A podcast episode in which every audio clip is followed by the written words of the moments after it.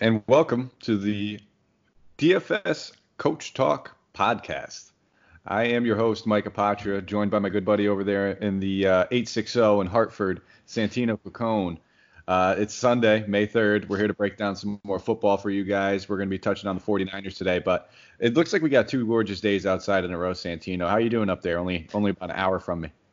Doing pretty good. Uh, yeah, I can't wait to get outside today. I was out there yesterday. It was gorgeous out. I got to clean my car and everything. Today, I'm probably just going to go for a walk around the neighborhood, go to the park, uh, walk around the park. Hopefully, there's not too many people there. Um, yeah, and I'm, I'm getting ready to enjoy this beautiful weather that we're getting. Well, I'm going to tell you the same thing uh, that my girlfriend told me. Uh, you might have to shave that mustache before going near a park or a school zone. uh, she did not recommend it for me, so I'm going to give you the same recommendation. Something I'm looking forward to. I think tomorrow. Tomorrow's the last the last day for this thing. I was letting it grow out for a few weeks, and it's looking disgusting and getting a little uncomfortable. But uh, we got some good football to, to talk about. I was on yesterday uh, with Shane. And man, great podcast. We had a good time talking about the Seahawks. Your your your undoubtedly favorite team, and I'm saying that with a big smile on my face because you're like we start talking off air. I I know you're a Dolphins fan. Uh, Santino's a diehard Dolphins fan. He's been that way since we were younger. Every single thing in his room is is Ricky Williams or Dolphin or something Dolphins related. So um, I, I meant it in, in a way where I know you love Russell Wilson, uh, not necessarily uh, the whole Seahawks in general. You're not a diehard Seahawks fan. You're not the 12th man, but um, you know you do you have been a Russell Wilson truther uh, and fan since it is. And we, and we talked a little bit off air. It's just something you have with those undersized quarterbacks who have pinpoint accuracy and also played a diamond as well at one point too. So uh, just wanted to clear the air yeah. on that. I'm glad you cleared the air because I was going to, and I, I, I, heard it yesterday when I first listened. The first thing you said was I'm a diehard Seahawks fan. I said, "How long have you known me?" Uh, yeah, I know I love Russell Wilson, and I'll, I'll I'll ride with him to the end, but that that's pretty much it. And and there was a time that I was really huge on Doug Baldwin, and then he abruptly retired, sadly.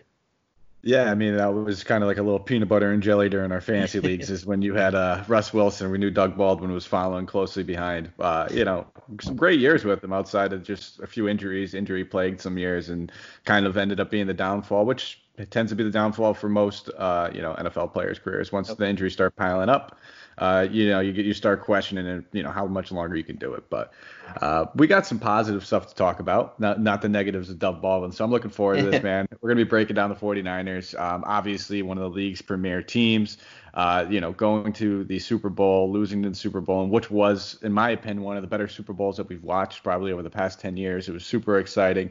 Um, and, you know, while they lost a few pieces, they gained a few pieces. Looks like they had a pretty solid draft overall. So a lot to get to. We're going to break down every single position. We're going to talk about their defense a little bit. We're going to talk about their draft class that they just acquired and everything that happened during it, including trades. So we have a lot to get to. We're going to jump right into it. Um, why don't you lead us off? Why don't you start talking about a little bit of how this team looked, I guess, overall during the 2019 season, and you know a few spots of where they finished.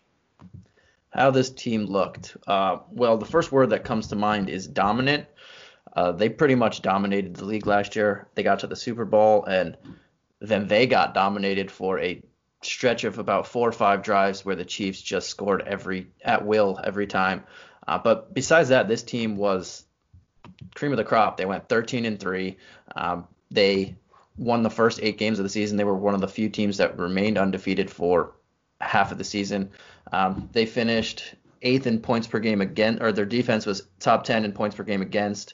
Um, they were number two rushing team in, in the league behind uh, the Ravens, which I mean, self-explanatory when you have Lamar Jackson getting 1,200 plus yards rushing. Uh, they had the second most rush yards, rush uh, rushing attempts, most rushing touchdowns though. Their offense, their passing game was pretty pretty good as well. Jimmy G threw for just under 4,000 yards.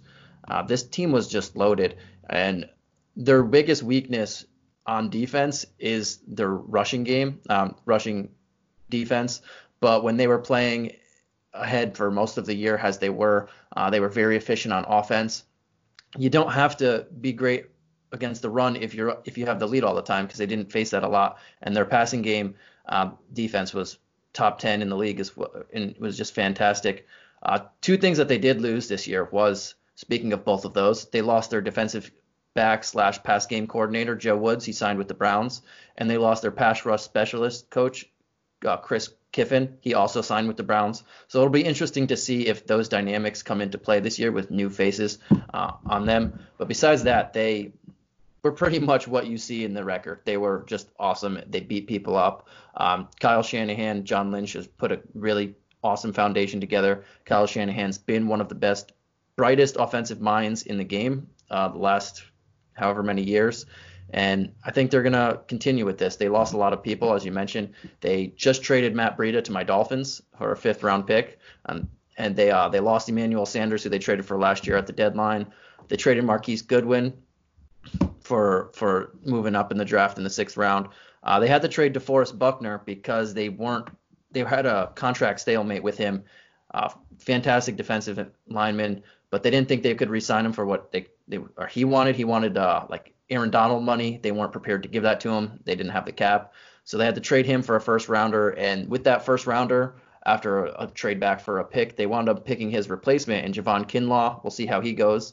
Um, but that was the big storyline there. And the other big storyline, they lost Joe Staley, Hall of Fame offensive lineman. Um, he should be in the Hall of Fame guaranteed. I don't I don't think there's any question. He's one of the best out was one of the best out there. But they traded then they traded for Trent Williams in the draft. They gave up a third rounder this year and a fifth rounder next year.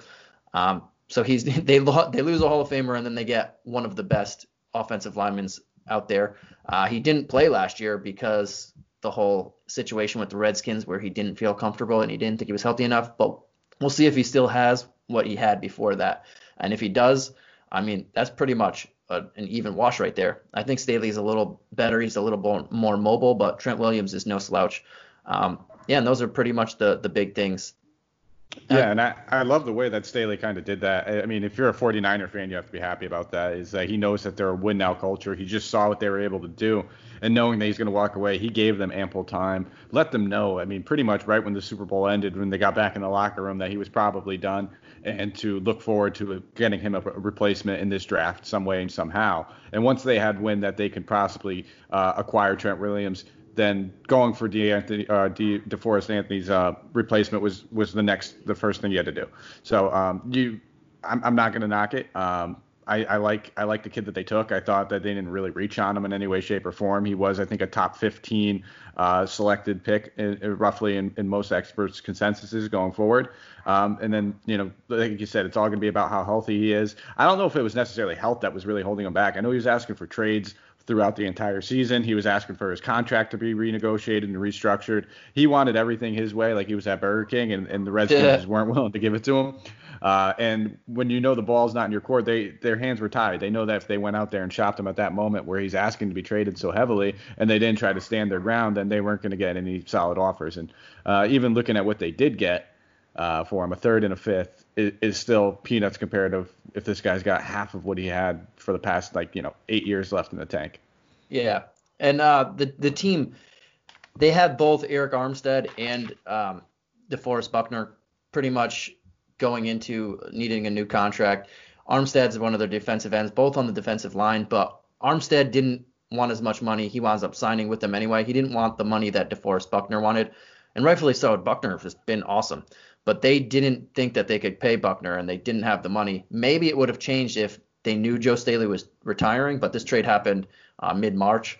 So if they knew that happened, maybe they had a little money to sign him, but we still don't know that. But they wound up picking Armstead over him because he cost less, and they wound up signing Jimmy Ward as well in the meantime. So it's pretty much a DeForest Buckner for Armstead and and Ward. We'll see how that pays out, pans out. But um, yeah, they had to get they needed somebody, and they needed uh, and they knew DeForest Buckner would bring back a first rounder, which he did. I don't think uh, Armstead would have brought that, maybe a third rounder. So they they thought about it from all angles, and then they had to make that trade.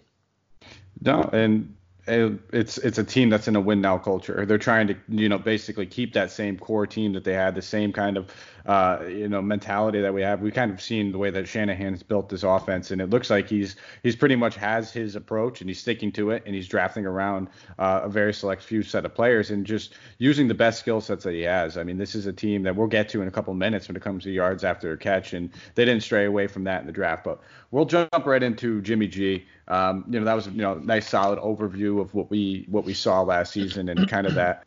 Uh, I I'm pretty much online with just you know, duplicating those numbers. I don't really see them changing too far uh, going into the 2020 season when we're looking at his team. I, I, expect them to kind of still have that same rushing mentality, a rush first team, capitalizing off of play action passing, and they're going to be very stout defensively. One of the best secondaries in the league. Uh, you know, Richard Sherman anchoring that, and then having a young Nick Bosa for the next 10 years. Uh, it, it, doesn't look like it's going to be a bad thing. So um, I'm I'm looking at Jimmy G. You know, in his first like you know full full season, we're looking at um, where he was actually given like the reins with a decent offense, uh, fully healthy, and he played well. Uh, the, you know, looking at the way that Shanahan used him, he kind of didn't, you know, knows that Jimmy G is not going to be making big plays. He didn't want to force any throws. He's very accurate, 69.1% completion percentage, which was fourth in the NFL. We were talking about Russell Wilson's, uh, you know, yesterday and his being up there as well. Uh, you know, 19th in pass attempts with 476 for 300, 3,978 yards, which is 12th best in the NFL, uh, and then 27th in touchdowns, which was six. So, uh, you know, very accurate quarterback. He was very accurate in the red zone. And I talked a little bit about those play action passing, and out of that almost 4,000 yards, almost 1,500 of it was off of play action passing on 133 attempts. Uh, so, you know, just going to show that they capitalized off the run. They had one of the best running games, and it opens up that play action passing. So, a lot of the passes that we were seeing from Jimmy G were not forced. Um, you know, he wasn't the best comeback guy, and we kind of saw that when he's playing from behind. It's difficult for a quarterback like him to kind of keep himself in the game. But, uh, you know, what are you expecting a little bit from Jimmy G coming into this season now? Pretty much the same offense intact, other than uh, you know minus uh, Sanders as a weapon, and then bringing in the rookie. But um, what are you expecting from this season to step forward? Or are you pretty much thinking that we can, you know, look at this kind of this 27 and 12 and just like roll into the 2020 season almost similar? I mean, I like Jimmy G as a as an actual NFL quarterback. He's 21 and five as a starter in his career, which is awesome. Uh, I'm not fully sure how I feel about him from a DFS standpoint and a fantasy standpoint, but I think he's going to improve. Last year he was still recovering from that that knee injury, the torn ACL. Um, he, he, started off in camp extremely bad. His preseason was even worse. Um, but then the game started, and I remember actually in the preseason they were thinking, oh, is he even ready to play? Uh, there was a lot of talk about him maybe having to uh, sit for a game or two because he didn't look good. But then he came out and just fired. Uh, 13 interceptions is the is the one thing from him. He tied for eighth in the league, but everything else he was pretty good at. Um, like you mentioned, his touchdowns, his touchdowns, his completion percentage, his QBR, all that's in the top 10. Uh, if you look at his red zone completion percentage, top 10 as well, 63%. He had 16 touchdowns inside the 20 to just two interceptions. Um, even inside the 10 yard line, his completion percentage is pretty much the same at 62 and a half. He had 16 touchdowns inside the 10 yard line as well. That's tied for first. So his red zone efficiency and scoring was among the better quarterbacks in the league. Um, and this, like you mentioned, this was his first real full time job for an entire season coming in knowing he was going to be that guy. Uh, the team finished second in points per game last year. And a lot of that to do is with the running game, which was awesome. A lot of it had to do with um, them having a lead and being able to use the play action, like you mentioned, effectively. Um, a lot of it had to do with a pretty solid offensive line. Nothing great, but they were pretty solid. But a lot of it had to do with him. Um, he didn't take a ton of sacks. He was mid middle of the pack in sacks. Uh, sometimes he had errant throws, but most of the time this guy was on the money. And uh, they were he was in Furcom. What's it called? They were tied for first in um, first down percentages that were throws. They were tied for second in 20 plus uh, yard passing. There I said that wrong. 20 plus yards running, but um, their first down percentage that were throws were easily first at 40.8% of his throws uh, became first downs. Like that, that's efficient and fantastic. I think he's going to get over 4,000 yards next year. It's kind of hard to say, but I, I, like their weapons and I like what they're getting back. But in a DFS standpoint, he's a guy that's very hard to predict because they have that great defense. And if they're winning games, they could just easily run out the clock. Uh, Kyle Shanahan, he's he's his dad has shown, or him and his dad have shown that they're not afraid to run down people's throats. Uh, but Kyle Shanahan also usually, besides last year, is in the top 10 about eight per eight of the 10 um, eight of his seasons that he's been at least a coordinator or coach. He's been in the top 10 in pass attempts. Last year they were 29th, and Jimmy G still finished 13th in passing yards. That shows you how efficiently he was and this offense was.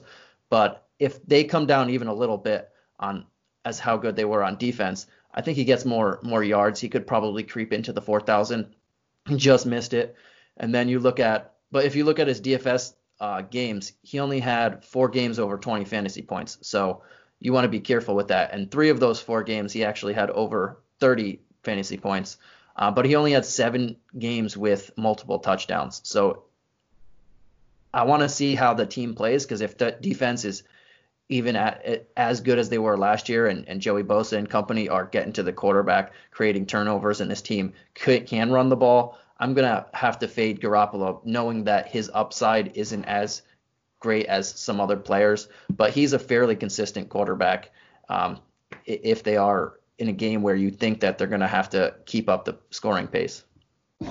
I think that's a great way to put it. It's kind of like what we were talking about, almost similar to Russell Wilson. These guys that uh, you know make a living off of their accuracy and you know fewer attempts and still getting almost similar results uh, and just almost game managing, making the right decisions, not making the wrong decisions. Aren't going to be the guys that are generally throwing for 420 yards and four touchdowns and having those yeah. monster games. Um, they do come few and far in between, so I'm kind of with you uh, you know, kind of seeing how this defense reacts in the beginning of the season. And, you know, I, I still expect them to be, a, you know, a more of a like a 60 40 uh, run split compared to a lot of the other league who's more of pass heavy at this point in time during these years. So um, they're still going to be a run heavy oriented team. They're still going to be running and playing with the clock uh, more often than not with the lead. So it's going to limit his attempts. But when it comes to actually like you know stacking a guy like this, and you know anytime we look at a quarterback, we want to try to get you know two two of his receiving options with him because if we're playing this quarterback in DFS, we're saying that he's going to have a 350 yard game with multiple touchdowns because that's that's why we're paying for him. That's why we yeah. want him. Um, I like to do it with a guy like Garoppolo, just knowing that I don't need to pinpoint two receivers. Um, I can get a guy like Kittle and get a massive game out of Kittle, and it could be a, a five for 120 and a touchdown game for Deebo as well. So in in that way, Jimmy G, he's not going to go out there maybe gunslinging. It might be one of those 300 yard, two touchdown, maybe three touchdown games. And if you have the two options that are seeing the majority of it, you'll be in good shape. But that might be few and far in between. And you know, targeting the right matchups is what we're going to have to do when we're when we're trying to you know capitalize on that. Um, you touched on his red zone, absolutely fantastic. I'm glad you brought that up. He was just dominant in the red zone, only threw three interceptions while he was in there. Um, and again, it just goes to show when any pass that's inside 20 yards from him, that's his specialty. He's not a deep ball guy. Um, he relies on his his receivers to make plays once he puts the ball in their hands, and he puts it into tight windows where other you know other defenders can't get to. So um, I don't expect that to change anytime soon. That's their philosophy, and he's got a big red zone target in Kittle, and just drafted another big red zone target who might get some decent action this season as well. Um, anything speaking else? That, of, yeah, oh. speaking of the red zone, um, an interesting fact or stat is he threw 16 touchdowns inside the red zone but all 16 of those came inside the 10 yard line, which shows that he was even better when they got closer and, and the gaps for your route running and the, and the, gaps between offense and defense and everything clamps up even more. He got 16 of those. That'll be interesting to see if he can repeat that because that was tied for first in the league inside the 10. Um, and if, if that scales back a little bit, he might have a drop in touchdowns. But I see overall him pretty much being the same type of player. And it's funny, like we we think he's a really good real life quarterback. Um, and then you have people like Jameis Winston, who is not a really good life real life quarterback, but he threw for 30 touchdowns last year, over 30 touchdowns last year. Yeah, that came with 30 interceptions, but when you're just gunning the ball and throwing the ball and throwing the ball, the fantasy points will come. So this team is built on on their defense, run game, and him managing that to a very good extent. And if that happens again, like they did it was last year, he's harder to trust because of having more games with one or zero passing touchdowns than he had multiple touchdowns. But um, if they take a little step back, and we'll see if if that happens early in the season, then I think for him, a guy who was probably was roughly six thousand um, dollars all season last year in DraftKings, that's a, that's not a bad play. But we have to see if that defense takes a step back. Because if it's the same thing, I mean, he doesn't need to be go out there and try and win games for you. He just makes the plays that are he's been making efficiently, effectively, and get you in position to win the game. Yep, absolutely, and uh, I, I think you hit the nail on the head with that. And I think another good point that we can bring up when we're just talking about how you know, he maybe only can get a little bit better. We don't see him getting any worse. On top of knocking the rust off of that, uh, you know, that season off and, you know, basically missing almost the entire preseason mm-hmm. as well. Um, he didn't have much chemistry built throughout the beginning of the season with any of these receivers. So, uh, you know, if we look at the guys that finished the season with the most snaps, you know, Deebo Samuel in rookie. the last three weeks of the season, a rookie, last three weeks of the season, he signed, he started playing 89%, 82%, 78. They brought in Sanders, who was playing. Uh, almost every snap 95 98 92% kendrick bourne started playing you know 53 53 20% and then at the beginning of the first three weeks uh, obviously, they didn't even have Sanders. Uh, Dante Pettis was actually getting snaps, playing 49, 42, 63, 72, 92 in weeks two through five.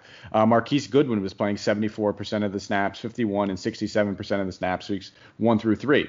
These are guys that he was playing with at the beginning of the season that he wasn't playing with at the end of the season. So it was almost like getting a whole new receiving core in there halfway through, and then having to rebuild chemistry with new guys. So uh, he's yeah. got a little bit more experience with guys like Deebo um, and with guys like Kittle. Kendrick Bourne will see a couple snaps, and then the rookie coming in there as well. And you have another guy that you're itching to talk about, which we'll get to shortly.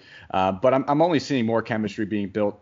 You know, obviously during the offseason, these guys not having times to do as many regiments where they might meet up and you know get a couple reps in with each other and things like that. But um, I, I think that's a positive in, in, in, my book when I'm looking at this yeah. kind of scenario. But yeah, it, you you hit the. I'm gonna steal your phrase. You hit it right on the head there. Everybody you named, um, will going back, Jimmy Garoppolo came to this team midway through the 2017 campaign and then didn't even start initially, but then worked worked his way in, and then when he found his way in a couple weeks later, never let it go. But you think of everybody that you mentioned, besides Marquise Goodwin, he never and, and uh, George Kittle, he didn't really have an offseason to work with them. Uh, that year, that 2018 year, he got to work with those two, um, and Kendrick Bourne, I guess you could say. Uh, but then they drafted Dante Pettis. He only had a, a, little bit of the summer to work with him, but then he got hurt really early, the first couple games into 2018. So he didn't have that time to work with any of these guys. And then they got Deebo Samuel. They got uh, Pettis was came out on his, his rookie year. George Kittle burst onto the scene without Garoppolo and so on. But he didn't have that time to work with them that offseason because he was recovering from the torn ACL. And then Deebo Samuel, rookie, he didn't really get to work with him all these people he didn't get to get um, familiar with too much until like while the season was going on. So this year, as you mentioned, they're going to have the time at well, depending on what's going on in the world, but uh, they might have the time to work on all their routes, work on their timing, work on everything. And I think we're going to see a even better Jimmy Garoppolo um, for for next year. Yeah, I can see those interceptions getting cut back. Maybe not as many, you know, maybe it might even be less touchdowns with the way that they want to use them in this offense, but I definitely see less interceptions.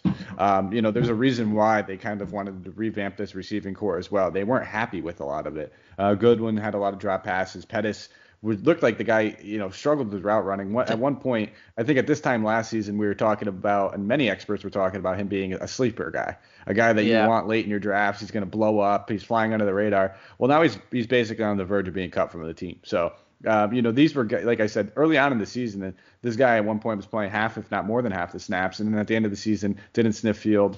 Uh, you know, Marquise Goodwin hurt, didn't sniff field. So I'm looking Kendrick forward. Bourne has of... a lot of drops as well. Deebo mm-hmm. Samuel started out slow. He wasn't fully thrust into the limelight early in the year. Um, so yeah, it's besides um, besides Kittle, everybody was a little different throughout the year for uh, as as far as reliable targets for Jimmy G.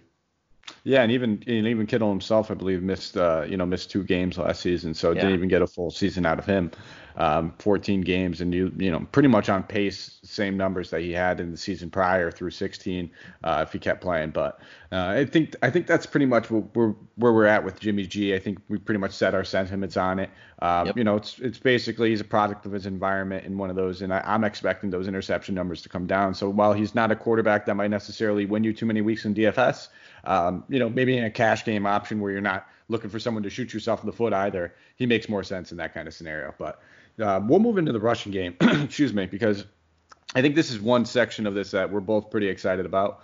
Uh, you know, this team really relied on this rushing rushing game. We touched on the numbers already. First into rushing touchdowns, second in uh, overall attempts and yards, um, and they had three guys basically doing it for him, splitting it right down the middle. Uh, when it came to Mostert, uh, Tevin Coleman, and then Breida, who shipped over to Miami. So why don't you just run down this a little bit? Um, you know, I'll let I'll let you touch on Mostert. I know you're pretty pumped up about him. I know that you like him a lot, and I, I think for good reasons. Uh, yeah. So Mostert, former Dolphin, didn't really play. He he he went undrafted in in 2015. Um, he converted to a running back his senior year, and he had 5.7 yards per carries on 93 attempts that year. Before that, he was a wide receiver, and throughout the whole time though, even in the in the NFL, he's been a integral special teams guy, whether it's returning kicks, whether it's uh, blocking for returns, punt returns, kick returns, being a gunner, um, or or on the kick off team and punt off team. Uh, he's integral part on uh, the special teams, kind of like Delanie Walker was back in the day for the this this exact team before he blew up onto the scene. Um, but this guy, he bounced around through four teams before landing with San Fran in 2016 after being undrafted free agent. Um, and then he was forced into the starting role in 18. He only had less than 10 carries total uh, before he was forced into the starting role with Matt Breida going down with ankle injuries. It kept coming up. Um, last year they just kept coming, and it was it was more it was kind of like the season story last year with this Niners or 2018 because now last year was this past season. Um, but he he got a bunch of injuries, and then that that day that he got into the starting lineup, or he got the call to be uh, 1B to Matt Breida's 1A because he was still playing through those ankle injuries, but it was certain he broke his arm against uh, the Raiders in 2018. Um, he had 12 carries that time, or in week six he had 12 carries, and Matt Breida had 14. They were about to be one two, one A, one B, or even Breida going down a little bit because he was hurt. But um, that's what happened. He broke his he broke his arm and didn't get the chance to show off after a pretty good game. Uh, but he was easily the most productive back on a per carry basis on this team in 2018. Um, and then in 2019, it's the same story. Easily the most productive back on this team on a per carry basis, and one of the most productive backs on a in the NFL on a per carry basis. He averaged uh, 5.6 yards per carry on the season. His career yards per carry is six. Uh, he didn't have a lot of carries before last year, but that's no joke. Um, and he scored in eight of the last nine games he played in. And one of those games was against Green Bay, where he just ate the ate the Packers up in the in the conference them. final or championship, just ate them up. So this guy not only um, he's not even getting a lot of goal line carries because Jeff Wilson Jr. is there, and he's a, just a chubby big back who plods his way into the end zone. This guy is getting his on home run hits. Um, he's again six yards per carry for his career, and he scores touchdowns in, in long home runs. I'm not sure how Kyle Shanahan's going to play this because um, throughout his, his throughout his teams, he does have a feature back, but he also has a lot of seasons where he mixes and matches depending on who's producing. But if Raheem Mostert even comes close to producing this yards per carry, say five. I'm not even. He he averaged 5.6 last year and six for his career. We'll say if he can get close to five, I think he runs away with this job. And uh, if Kyle Shanahan turns him loose and gives him 200 plus carries, uh, this is a guy that is probably coming into the season very low priced or fairly priced at best and you have to pounce on him because this guy can just run. Uh, he he's fantastic, and I think he fits in the Kyle Shanahan mold of uh, producing random good running backs out of nowhere, just like his dad did. Uh, you look at you look at the history of the Shan- Kyle Shanahan's offensive coordinators. He had 2008 was his first year. You know, if we remember Steve Slaton, he had 270 carries and uh, almost 1,200 yards, 1,300 yards and that's a name that probably most people don't remember anymore. Uh, he had the last good season of Ahman Green that same year, who had over four yards a carry. Uh, in 2019, it was the burst onto Arian Foster, the first time we heard about Arian Foster year. And look what happened to that guy a little after. 2010, Ryan Torain was a top 14 fantasy back out of nowhere. The next year, Roy Helu, he made another unknown guy who these guys are, except for Foster, these guys were barely in the league for a few years. Um, after that, Alfred Morris burst onto the scene with almost 1,700 rushing yards, and then so on and so forth. Uh, Freeman had his best year ever in with Kyle Shanahan. Uh, last year, we saw anybody who is in this lineup and getting carries gets a lot of points. It's it's a very fantasy friendly rushing game, and this guy has shown throughout his career that he likes this system. And with no more Breida, and now all you have is Tevin Coleman and maybe Jeff Wilson Jr. gets some uh, goal line backs. Uh, there's Jerick McKinnon. We don't know what Jerick McKinnon even has in the tank anymore after the last grueling two years. He might be ticketed for a third down role because Mostert's not really a third down receiver. But um, you also are running back, running behind the best, yes, I will say the best fullback in the league in Kyle Juszczyk. So I mean, he has a lot going for him for me, and he, I don't think he's going to be priced close to an Ezekiel Elliott type. No, not even. And um, those were a bunch of fantastic points, especially the last one you made about Kyle Juszczyk. I think he has one of my like he's got to be the most favorite, my favorite name to actually say. Like if you just scream it as though like you're a, a Street Fighter, uh, you know I won't do that now. I'll let people use their imaginations and try it uh, while you're listening. it's pretty fun. You'll enjoy it.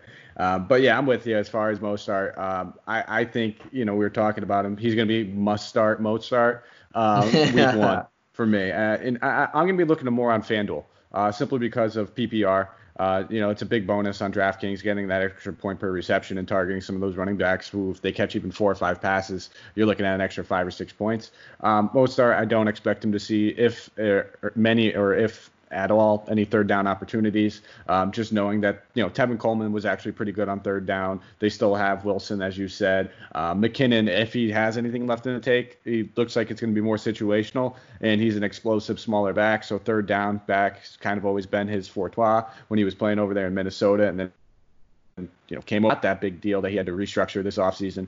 So um, I'm I'm kind of you know looking at him more on that FanDuel approach, but you know 137 attempts for 722 yards, eight touchdowns. That is if you extrapolate that, just double it. Let's say he ends up getting you know I, I wouldn't expect 274 rushing attempts. I think that's pretty much up there. Um, but you know, with Breida out of the picture, I think 220, 230 is is a realistic possibility.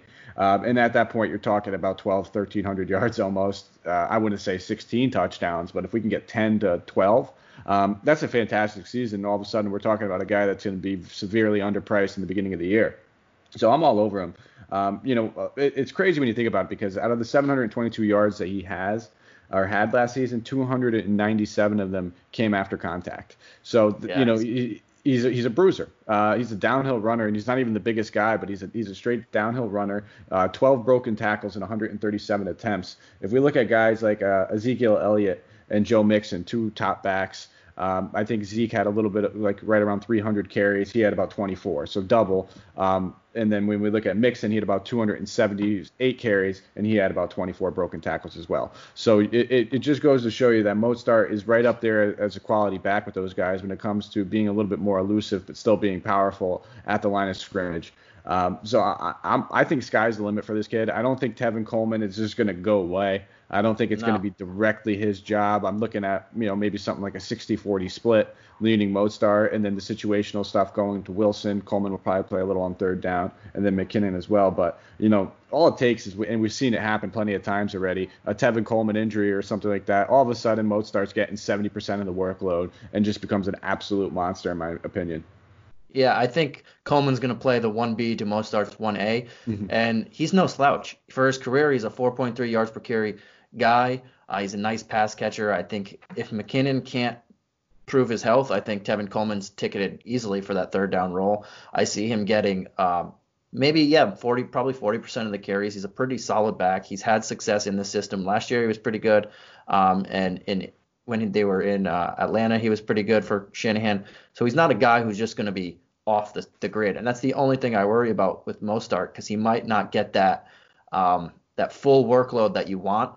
But again, in in this day and age, not everybody does it. There's only a handful of guys who get that feature back workload. Uh, so I think when you put that into perspective, we have to kind of say I think the new feature back should be like 75% of the carries means you're a feature back now because nobody wants to uh, unless you have a um, and we mentioned Ezekiel Elliott or Barkley or someone of that nature you're not and you or you don't have somebody like a Tevin Coleman behind you, it's very hard to just push everybody else out of the, the offense. But uh, I did have two things that I wanted to say. One, did you say Fortois when before? I think I did. I don't I know think what you that did. means. I was, I, I, did, I didn't know if you meant to say forte, but I was like, oh, if that's a new I think I twist said it on the with word, I kind of like it. I wasn't gonna lie. I think um, I, I said it with the, the same the same sentiment but with a French accent. Maybe something I national. Sometimes you know, liked it. I, I I gotta try. All right, I like it. And then I did have a couple stats on Mostert that I wanted to play with.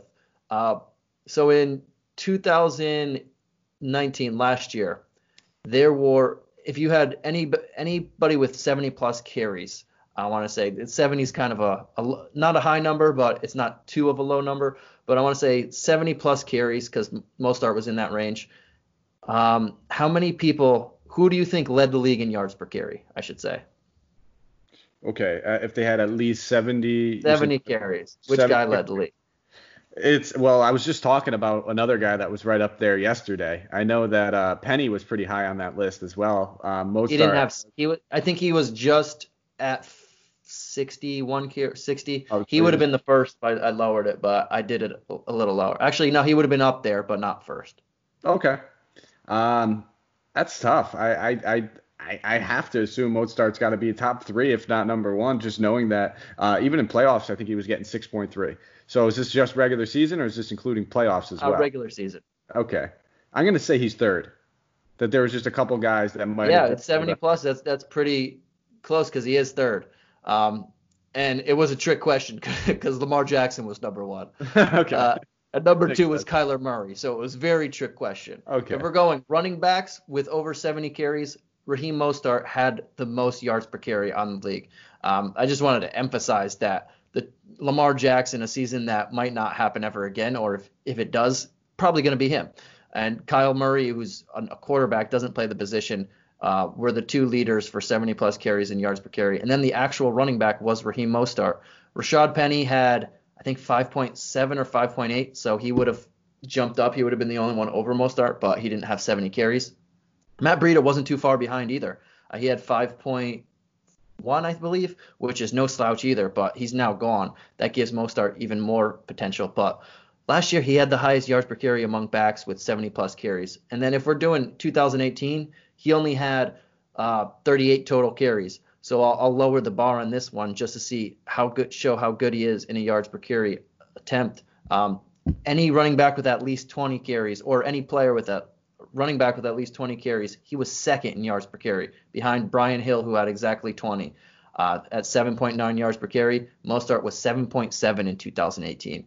This guy is produced. I know that's a small sample size, both of these, um, but he produces when the ball is in his hands. And if you're trying to find an under the radar guy who possibly could take a feature ish role, uh, th- this is the guys that you want to target. People who are super productive, people who are just bowl over people, like you mentioned. He's hard to tackle, he's hard to bring down.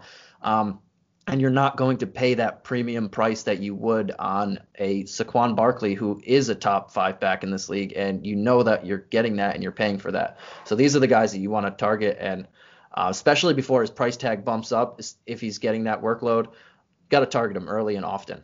The only negative and downside I think to him is that how good he was in playoffs that everybody saw it. Um, and then you see you see a guy like Breida get traded, the first thing you think is, oh my God, we got to get to this guy. Uh, so you know, I, I do expect uh, a monster season out of out of Mostert. Um, you know, Coleman obviously he's gonna he's gonna impact them. I'm not really worried about McKinnon. I'm not really really uh, really worried about uh, Wilson. I mean. Um, just kind of looking actually down the stretch of the when Mostert actually started to see significant carries. Week 13, he saw 74%. Uh, week 14, it was 60. Week 15, it was 53, and, and then it hovered around that halfway 53, 54 mark um, for the rest of the season. Uh, in comparison, Coleman during that time when you know saw 18, 16, 30, 42. So he was seeing a, a significant uh, less amount of carries, and in, in that time, Breida really nicked up. We can't even really, I guess, consider it, but Yeah. it, this is the guy that we're we're talking about. He's off the team completely now. Was seeing about 18, 19 percent um, towards that run where Mostert was seeing a bunch of the carries. Wilson obviously wasn't even playing during that time. So I, I I'm saying, uh, you know, if it's 50 percent, we'll say let's say it gets 50 percent of the carries. I think that's very very very generous, and um, it's also being very conservative as well. He could even easily see more in a in a rushing offense with 500 attempts, 498 attempts last season you know, we're looking at about 250 carries. Uh, yeah. You know, extrapolate his stats and his numbers and what he's been doing on a night in and night out basis. Uh, we're looking at a stud. So I'm, I'm with and you, Santino. The one one thing about running backs, and it actually benefits for Mostert, is this guy didn't have in college. He didn't have many carries. Mm. Uh, and so far in his NFL career, he didn't have many carries or touches. In most sports, when you see a guy, or most positions, when you see a guy who hasn't really done it much or doesn't have the experience, it hurts you. But as a running back, we know that age 30 is pretty much the death toll. Some people go past it, like Adrian Peterson, etc. Um, but age 30 is where it goes, where it hurts you, and it's because of the pounding that you take in college, the pounding that you take in the NFL on a daily or gamely basis. Um, but this guy doesn't have that history, so he's not as beat up as other people would be who have been in the league for four years now. So that's one thing that leans me toward liking him. He's a he's a virtual unknown, but you did met, he, he did have that Green Bay game in the playoffs, so he shouldn't be unknown anymore. But he doesn't have that history of getting beat up, so uh, it's another factor that's working in his favor. Absolutely, and um, I think I think we we we've beat the the running back horse to death. I, yeah. I, mean, but it's just going to show that this is a run first team. We're super excited about a couple of these guys, and there's worth putting some emphasis. I mean, we'll get to tight end later, and when we talk about Kittle, none of that stuff's going to come as a surprise. So we probably won't spend as much time on a guy that's already elite at his position that everybody yeah. knows about. I think we um, could just say Kittle's a stud, top three tight end, and he's the best blocker at tight end in the league. And if you don't know that, you haven't been watching. Yeah. So we're gonna we're just gonna jump. Or we'll slide right into wide receiver now. Uh, it's Sunday, it's not Friday, but there's one guy that we're both really excited to talk about, and his name's Deebo. Uh, possibly the biggest draft winner of on any team uh, in the NFL when we look at you know how they kind of maneuvered. Uh, really stepping into a big role this season. Really kind of picked up steam towards the end of the season. You touched on it a little earlier. Didn't really get a shake, a fair shake at the beginning of the season with all those other names there. Being a rookie coming into camp, kind of had to earn his way on there. Uh, you know, played about 40 to 60% of the snaps up until about week eight, and then he started seeing the field. And then after that, it was just the Deebo show. Started playing at least 79% of the snaps until the season good name, ended. Deebo show. Yeah, Friday. So, uh, you know, Manuel Sanders gone. Uh, Marquise Goodwin gone. Uh, they drafted a young rookie, but obviously we've kind of seen how rookies, um, you know, generally have to earn their earn their earn their targets, earn their snaps a little bit more. So I wouldn't expect him to come out here playing 80 to 90 percent of the snaps right away. So, uh, we'll, I'll just glance over his numbers real quick. I'll pass it over to you. Uh, 81 targets, 57 receptions, 802 yards, and three touchdowns during the regular season. Um, and then 18 targets, 10 receptions, 127 in playoffs, 70.4% catch percentage. So fair catch percentage, not a big drops guy. Could be a little bit better, but we'll we'll take 70% uh, any day of the week. That's pretty solid. And then he played, uh, like I said, he played 66% or less of snaps five times during the season. Also missed one game. So clearly, um, on the numbers, there's a lot of room for improvement. And then I think one of the biggest assets, we'll talk about Kittle with this as well, um, is that he was 13th in the N- in the NFL in YAC, um, despite playing limited snaps, like I just said. So, and I'm talking about all NFL players, not just receivers. He was 13th, and when we break it down amongst receivers, he was fifth. So I think that's an unreal stat. And, you know, like I said, we'll talk about Kittle. We talked about Shanahan's kind of method to his madness when he's drafting and putting these receivers in place for Garoppolo, YAC being a major, major part of it. Um, and Deebo is going to be one of the best, I think, in the NFL when it comes to that. So I'm going to pass it on to you. I just wanted to throw out some fun Deebo stats. I thought the yards after catch is something that's very important when we're looking at this team and him. But uh, what are your expectations for Deebo now in his second season, playing probably, I would say, at least 90% of the snaps week in and week out? Yeah, I think uh, he's in for a big year. You mentioned the the YAC uh, stats right there. Th- that's huge for first for a guy who went in the second round last year. He he missed a lot of his college career. I know in 2015, 16, 17, he was dealing with a hamstring strain that bothered him that he hurt in 2015 and that was bothering him for the couple of years. Uh, so he missed a lot of games. And then in that 17 season, he fractured his leg. But uh, his senior year, he was mostly healthy for the first time in his college career, and he looked great. And just like he looked this uh, this past season, he's, a, he's, an explosive guy with the ball in his hands and space. Um, he has he he's super quick, and his routes are pretty crisp. Uh, but when you get him in space, and Kyle Shanahan knows how to get top wide receivers in space, he's something to to fear. And if you go down the history again with Kyle Shanahan, I mentioned it with his running backs. Um, he's had he's always pretty much when he had a number one receiver, he peppers those guys. Andre Johnson, um, Andre Johnson got huge numbers every time or when um, Shanahan was there. San, then he took Santana Moss to a level that Santana Moss didn't even know he had. Um, he took uh, Jabar Gaffney to a level that he didn't know he had.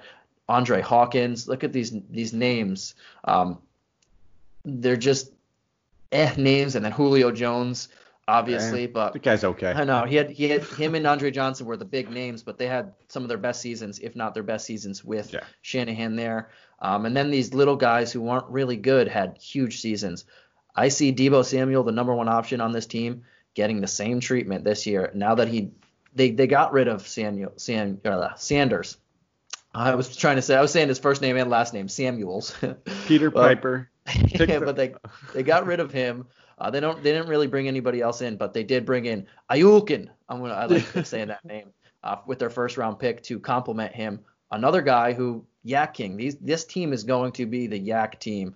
Um, but he underwent core surgery at the end of this last past season, and uh, we don't know if he, he should be fully healthy, but that's going to be uh, a little different with everything that's going on. Another guy who's lethal in space, but I think Deebo is, I mean, he's going to put up some numbers this year, and it's going to be hard to not get him when he's so hot. But I, I, again, kind of like Mostert, I think he's going to be fairly priced in the beginning of the season, and if he starts showing uh, what he can be, he's going to go up there. But I think you have to target him very early because of the upside and and what he's going to get in this offense. He's going to get the targets. I see at least um, 120 targets from him. Yeah, that's exactly what I had pegged for him. 120 targets. I don't I expect him to be a touchdown machine just because that's not uh, the, you know the way that this team kind of operates. I mean, if you look at it, if he has a touchdown, it's going to be a YAC touchdown. It's going to be a big play touchdown. Uh, he had three last season, but I could see you know seven or eight touchdowns,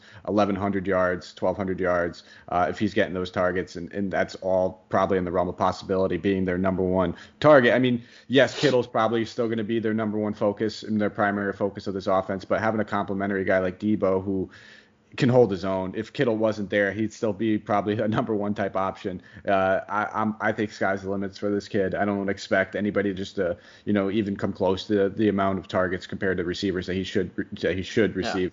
Um, you talked about. Uh, I don't want to butcher it, uh, Aiyuk, but uh, uh, you know, Brandon, kid, kid, kid out of uh, of Arizona State. I think he's got a lot of potential. He's he's a YAC machine, and when you they traded up for this kid, um, you know, traded up six spots for him. They they really liked him when they talked to him. Um, I think another part of the reason is they didn't want to see the Packers get him, and they knew that the Packers were pretty much in market for a, a receiver. So they they made it. They went up. They got their guy. Uh, you know, he averaged 18.3 yards per catch while he was at Arizona State last season. Uh, if that doesn't just speak YAC, that's that's just got Yeah. YAC all written all over it. Because he only had four or five speed. It's not like he's an absolute burner down the sideline, not a slow guy either. So he, he's a complete player. He returned punts and kicks in college. I think uh, we'll probably see a little bit of that uh, going into this He was, season. he was as well. probably one of the handful of top returners in the country too. Yeah.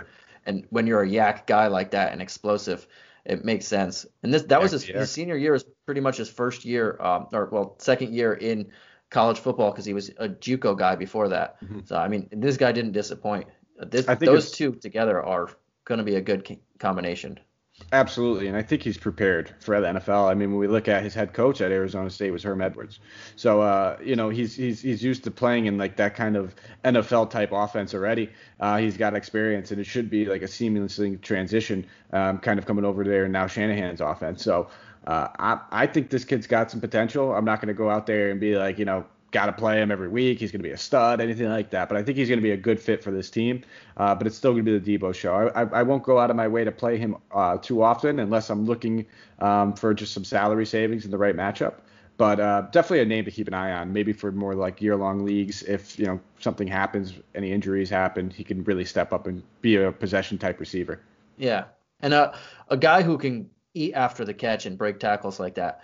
Uh, they are good for if you need a long shot and you don't and your your money's a little tight. They're good to take chances on and a lot better than possession receivers, especially if you're not playing PPR because they have that ability to just even if they get two targets, they have the ability to break one and get a touchdown and just save your your DFS day and and make you make you some money. So those are the guys that um, they're not always going to hit, but if you can hit them when you play them, they're going to be huge for you.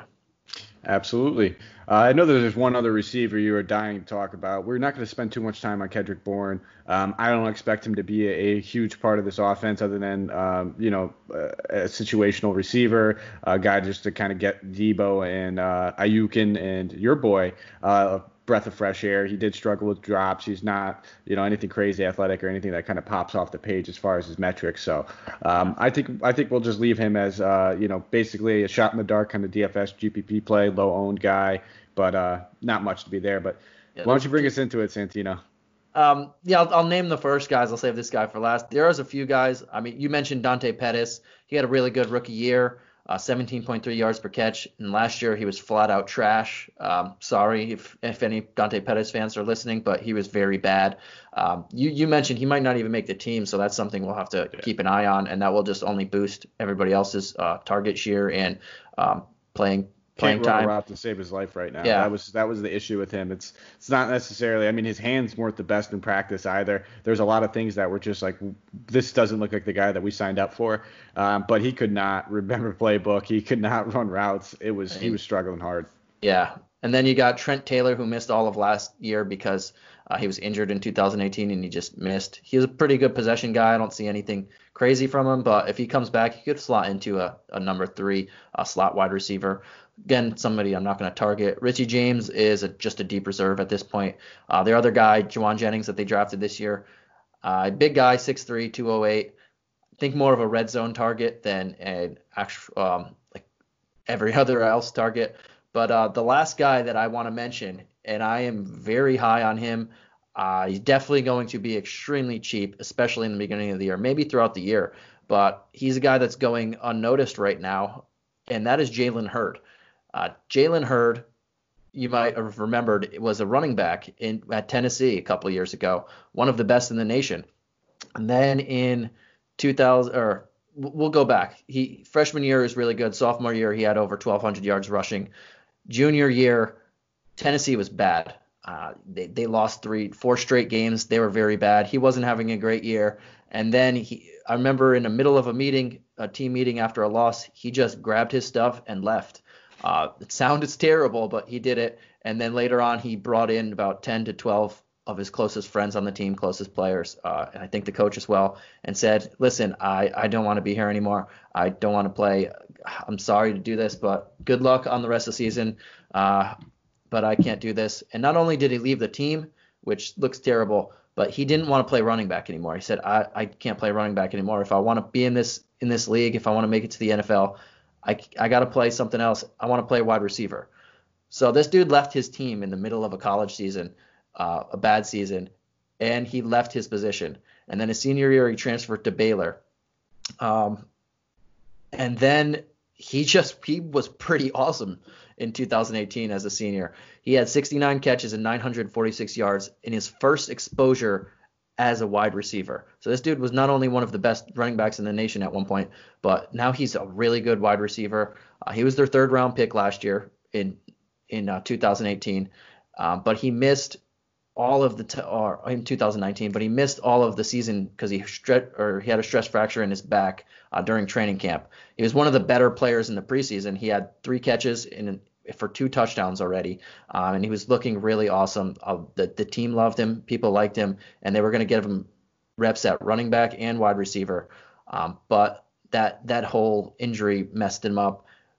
He's a guy that um, I think is going to be another YAC guy. I think he's going to get touches all over the field. I think he's going to get running back touches. I think he's going to line up at running back um, kind of like in the Christian McCaffrey role, where he's going to run routes from the running back. He's going to be in the slot. He's going to be on the outside. I think Kyle Shanahan knows what he's doing with with players like this and kind of gadget players or players that can do multiple positions. He's going to give him as many touches as he can. And when this guy gets in space, he's not only hard to tackle, be, or because he is built like a running back. He's 250 pounds at 6'4, but he can outjump people in the red zone. He's going to be a huge target. Again, 6'4, 250. That's a that's a guy you want boy. as a jump ball specialist. And uh, he was hard to bring down as a running back for linebackers. If if a little cornerback at 198 tries to go one on one in the open field with him, um, I just have to say good luck because this guy is a truck and he's not only a truck, he's super fast, and he's a guy that I think is going to get um, 80 plus targets and a lot of gadget plays, 20 plus gadget plays where he has the ability to break out and get that long run, kind of like Aiyuk and Samuel. These guys can feast after when the with the ball in their hands in open space. Absolutely, and I knew um, I knew we talked a little bit on air, and honestly, I, will be very transparent. Not a guy that was even on my radar, but um, I'm glad you brought him up, just simply because he, he's a talent. He we didn't get to see anything from him. He's going to fly under a lot of people's radars, but it's a good thing that we have Santino over here at DFS Coach Talk to remind us, because uh, definitely a guy that I'm going to keep on my radar. You already yelled at me, told me I could not draft him because uh, you were going to mention him, so uh, we'll see. We'll and see. I I will say the respected Peter King um, he saw this guy in, in camp last year, and before he got hurt, he predicted that he would win the offensive rookie of the year because he was just that good in the in the few camp practices that he saw. Uh, mm-hmm. that's a guy that I fully respect on on anything football, and this is a guy. But before I even heard of that, I thought I was I was very high on, but that just makes me even more. I want some shares of this guy, uh, especially in DFS when, like I mentioned, if you're if you're paying up for the big boys and you have some extra money left over to play with, and you see even in a game that's a blowout, because in, in sometimes in blowout games they do give those gadget plays. Kyle Shanahan wants to just uh, test out some plays to see if they'll work down the line. Uh, he's a guy that will be tested out to see if they work down the line. Absolutely, and um, very glad, very glad that we're talking about him because, uh, like you said, taken in the third round last year, it's not like only what one round after Deebo. They knew that they needed yeah. some receiver help, so they took they went back to back. Anytime you see a team go back to back picks for the same position, it's basically saying these two guys are competing for something right here. Uh, obviously, uh, you know Deebo won that job due to injury, uh, but you know going into camp, it may very well be less than like a, such a number one target as a Deebo. To we have two or three very solid, reliable options, as well as Kittle. A lot of weapons for Garoppolo. So we'll bring that right into Kittle. Um, talking about the tight end, he's a stud. We, you know, Santino already talked about it. The best blocking tight end in the league. Guy's absolutely hilarious when he takes off his helmet and just starts screaming on the sideline. Very energetic dude. Absolutely love him. Three years in the league so far. He just seems like he's a fine wine. He's getting better with, with time. Uh, only played 14 games last season. Had his career year when he played 16. Otherwise, could have very well been a better season last season. Had 107 targets, 85 receptions, 1,053 yards with five touchdowns. 79.4% catch rate, one of the highest amongst tight ends. Uh, he's got hands of gold as well, if it's worth noting. And then we talked about YAC earlier. He's third among all NFL players in yards after the catch. I'm not saying third amongst tight ends. I'm not saying third among. He's third in the NFL. Uh, you know, the only couple guys higher, Christian McCaffrey surprise, surprise. uh, you know, so 602 yards, yards after the catch. Uh, that breaks down to 7.1 yards after the catch. That is insane for a tight end when you think about it. And he only had two drops amongst that time. So um, I'll let you say a little quick hitter on Kittle. I, I just touched on everything. Uh, this guy's gonna he's gonna probably have the exact same role. I would say at least 80 to uh, you know 90 catches. Uh, we're probably looking at at least you know 1,000 to 1,200 yards and six to seven touchdowns. Yeah, uh, he, he's a stud. Yeah. what else can you say? Back to back thousand yard seasons. Last year he was third in receptions among tight end, and he missed two games. Uh, in 2018, he was first in receptions among tight ends. Um, he's eighth in football in that in that year too, in all of football, including wide receivers. Uh, probably the best blocker in the league at tight end, and this team likes to run. So I mean, overall, he's he might be the best tight end in the game. He's he's just an absolute stud. Him and Travis Kelce are above everyone else. Um, this guy was picked in the fifth round from Iowa in 2017. Uh, that was the first year that Shanahan and Lynch took over. So this regiment specifically drafted George Kittle in their first draft, and he's proven them extremely right and to the nth degree because he's just an absolute stud. But you know in DFS when you're looking at tight ends, you're gonna have to pay up for him because he's that good. Um, that's the only negative. the only negative is he's so good that he costs so much. Um, but the tight end position in general is pretty barren after a few guys, and then you have the the hail mary type guys. Hail marys don't always work if you want a cash game, but in GPP they're more acceptable.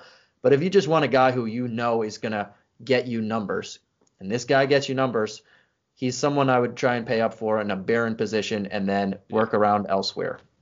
Absolutely. I mean, he was third among tight ends in uh, DK points per game last season with 14.56, only two higher than him. Austin Hooper, Travis Kelce. Hooper won't be higher than him this season uh, with his new role over there in Cleveland. I would I would be shocked if he was. Uh, Kittle, I wouldn't be shocked if he ends up being the number one just on a 16 game standpoint. Uh, the guy's an absolute stud. Um, enough. I think that's enough to say. I, yeah, I don't know then, if we need to keep going. well, one more is uh, I even forgot this, but in 2018, this team was bad because they had Jimmy Garoppolo got hurt, and then everybody else started getting hurt. So they were playing from behind a lot, and he had a huge season. Last year, this team was fantastic. They won 13 games, and they were they led the league in rushing or second in the league in rushing attempts, and and um, he's still awesome. So no matter what the situation is, this guy is awesome. Awesome. And and that's pretty much all you need to know. It, it doesn't matter if they're winning or losing. This guy's gonna get his because he's that good. Yeah, and uh, safe floor, high ceiling. That's all you need to know. You talked about boomer bust guys. There's some guys out there that could have that 20 to 25, you know, DK point ceiling. They also have like a two or three point floor there's only maybe about two to three tight ends in this league that have that 25 to 30 uh, fantasy point ceiling, Kittle being one of them, but still have like a safe floor of that 14 to 15 points. Yeah. Um, so yeah, if you pay up for him, yeah, you, you if you pay up for him, you want that 30 point game, but you also know that you're going to cash out perfectly fine if he gets you six for 80, uh, and you'll feel good about that as well too. So yep. we'll move into their draft, uh, the 2020 draft class. We talked about these guys pretty much in, to pretty decent extent. Uh, Javon Kinlaw, Brandon Aiyuk, Ayukin. Uh, we've already talked about. We talked about uh, Jauan Jennings a little bit. Uh, just Juwan a big man. receiver. Juwan Man Jennings, uh, a big receiver. Um, not the fastest guy, four seven speed. Going to be a red zone target. Um, so uh, they also took an offensive tackle, 153rd, Colton McKivitz. Uh, he's going to probably be groomed a little bit. I, I don't know if he's going to be expected to kind of jump into that position. They went out there and they bolstered the line a little bit during the offseason, so he could compete. Um, and then they also drafted, I believe, another tight end, 190th overall, Charlie Woerner. I don't know if you know too much about him. I'm not too familiar, but I don't see him vying for uh, Kill's job anytime soon. Yeah, uh, Woerner's just a depth option, mm-hmm. uh, and then they also have the guys that they have still last year. But you're not going to start over Kittle. I mean, he, he's one of the best at receiving and blocking. Uh, Colton McKivitz is pretty solid. I think they got him while they were doing the Trent Williams trade just to see if does Trent Williams still have what he had in the tank when he was playing. Uh, that's another option for him if he's not there or if someone gets hurt. You need options and, and depth on the offensive line, especially and defensive line, because uh, they are the most injury I mean, one injury could shuffle everything around, so you'd, like to have the options there. Kinlaw, uh, we mentioned earlier, um, pretty good guy, but he has some big shoes to fill. And DeForest Buckner's in. He's a good shoes. guy. He's a, he's a good guy, but he has so some big shoes so to fill. There's a little out of context friendly joke in that involved with, uh, with the guy in our draft. Uh, we we've been we've been making the joke for about four or five, maybe even six years now. Uh, he drafted. He's the one guy that shows up, uh, does zero research prior to the prior to the draft, uh, and just basically drafts and makes up facts and stats about them as the year goes on. So uh, he did not know who Corey Kluber was the year after he won the Cy Young. He came in, drafted Demaryius Thomas simply off the fact that he is a nice guy. Uh, so that's the same thing with Emmanuel Sanders, former Niner. He like he drafted him and said, I, I think he's a good guy. hey, you know that's so probably I, I, probably a very nice guy. But I think Kinlaw's going to be pretty good. He's a good guy. Um, he has some big shoes to fill though, but that defensive line around him with Bosa, Armstead, Solomon Thomas, that line's stacked. So if you need someone to um, fill some uh, uh an All-Pro shoes like that and not have the spotlight fully on him, that's a good spot to be around when you have guys like that. Um, well, we'll see how he integrates. I don't. He can't be DeForest Buckner, but he's not bad himself, and all he has to do is be 80% for his rookie year, right. and that's good enough. Uh, Juwan, Juwan Man Jennings and Aiyuk. we'll see where they fit in this totem pole. I think Aiyuk has uh, a lot bigger legs than them, But uh, Juwanna Mann is a better red zone target. He's he's bigger. He's almost 6'3", 6'2 and a half, 210. Um, mentioned Jalen Hurd. I think he's going to be the premier red zone target just because he's massive yeah. and he can jump.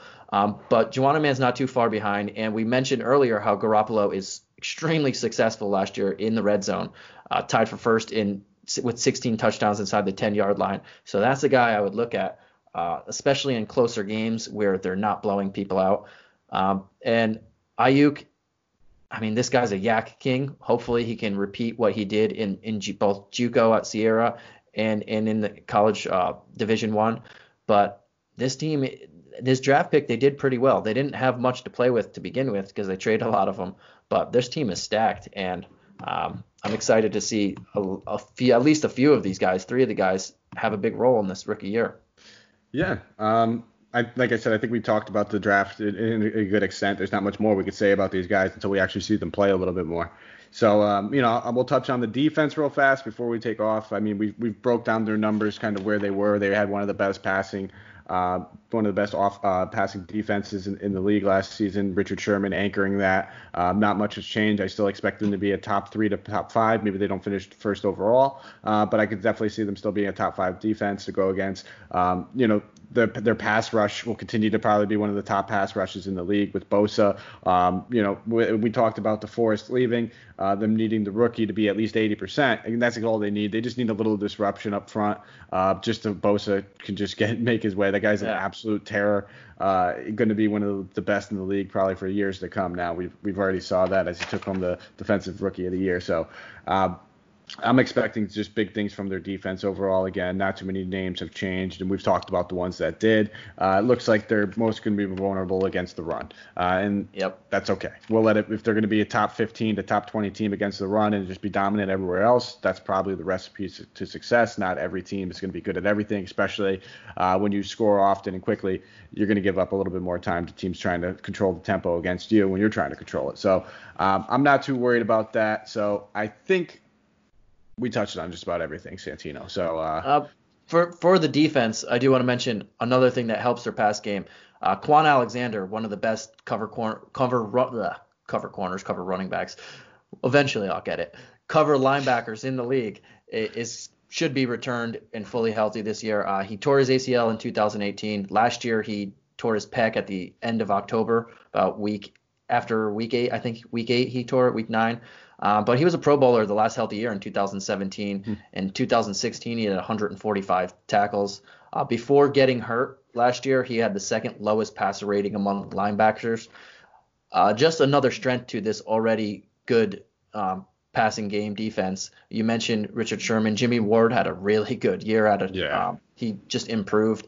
And when you have guys who are, are capable of covering people, and then you have a Bosa, then you have an Armstead, a D Ford, Solomon Thomas, able to get to the quarterback.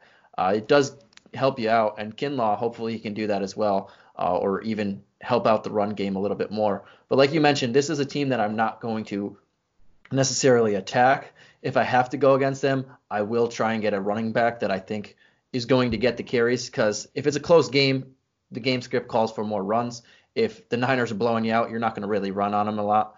Uh, you're going to have to pass to try and keep up. But in a cl- closer game script with a really good running back, uh, this is a team that could get targeted on. They had the 10th most first downs against rushing and 17th rushing yards against. Um, but I'm not fully gonna uh, until they show cracks. Uh, I'm not gonna fully do that. But you yeah. could run on them if the matchup calls for it.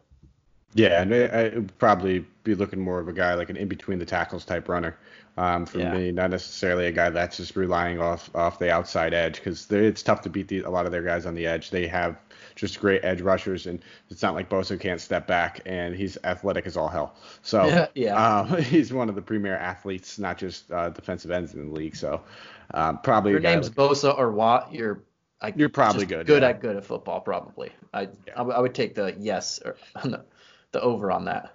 Fun fact: I got to talk to Joey Bosa on speakerphone because of a girl I worked with uh, as an internship. I didn't get to say much. I said hi. That was all. uh, and then she was talking to him. She went to high school with the Bosas and then did wow. an internship up here uh, at CT Sports Now. She was in production. So uh, I got to interview him probably a hundred times while she was down there. But uh, that was the fun fact I had regarding awesome. Joey Bosa, not Nick. So I think we wrapped it up now. So now we're going to do our nuts, another little quick spiel, and we'd appreciate you guys if you jump on Twitter real fast. Uh, give us a follow at Mike Apotria, M I K E A P O T R I A. You can find Sonny at Santino Caccone, S A N T I N O C A C C O N E. Boom. Got it.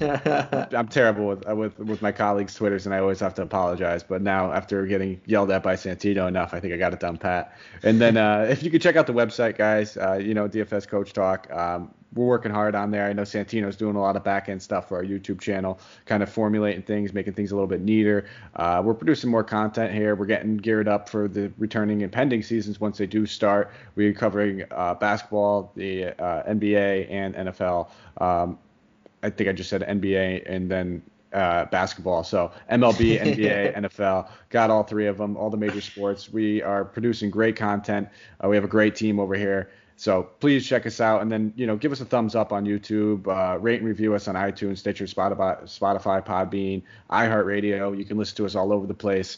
Just a lot of moving parts over here, and you know while you could jump into our Discord, uh, we're freezing all accounts right now, so you can sign up. You're not paying a monthly price right now while there's no sports. We freeze the account, but allows you just to jump in here and get to know us, talk to us, pick our brain, shoot us questions, ask me the favorite thing I like to cook on the grill might be. Uh, I'm a big barbecue guy, so um, that's that's pretty much going to be my afternoon. so learn a little bit more about us, uh, and then we also have our nice simulation games going on a nightly basis. I know Santino just took down one of our baseball ones the other day, and then followed it up with a nice stinker, but that is just simulation All-time fantasy. stinker.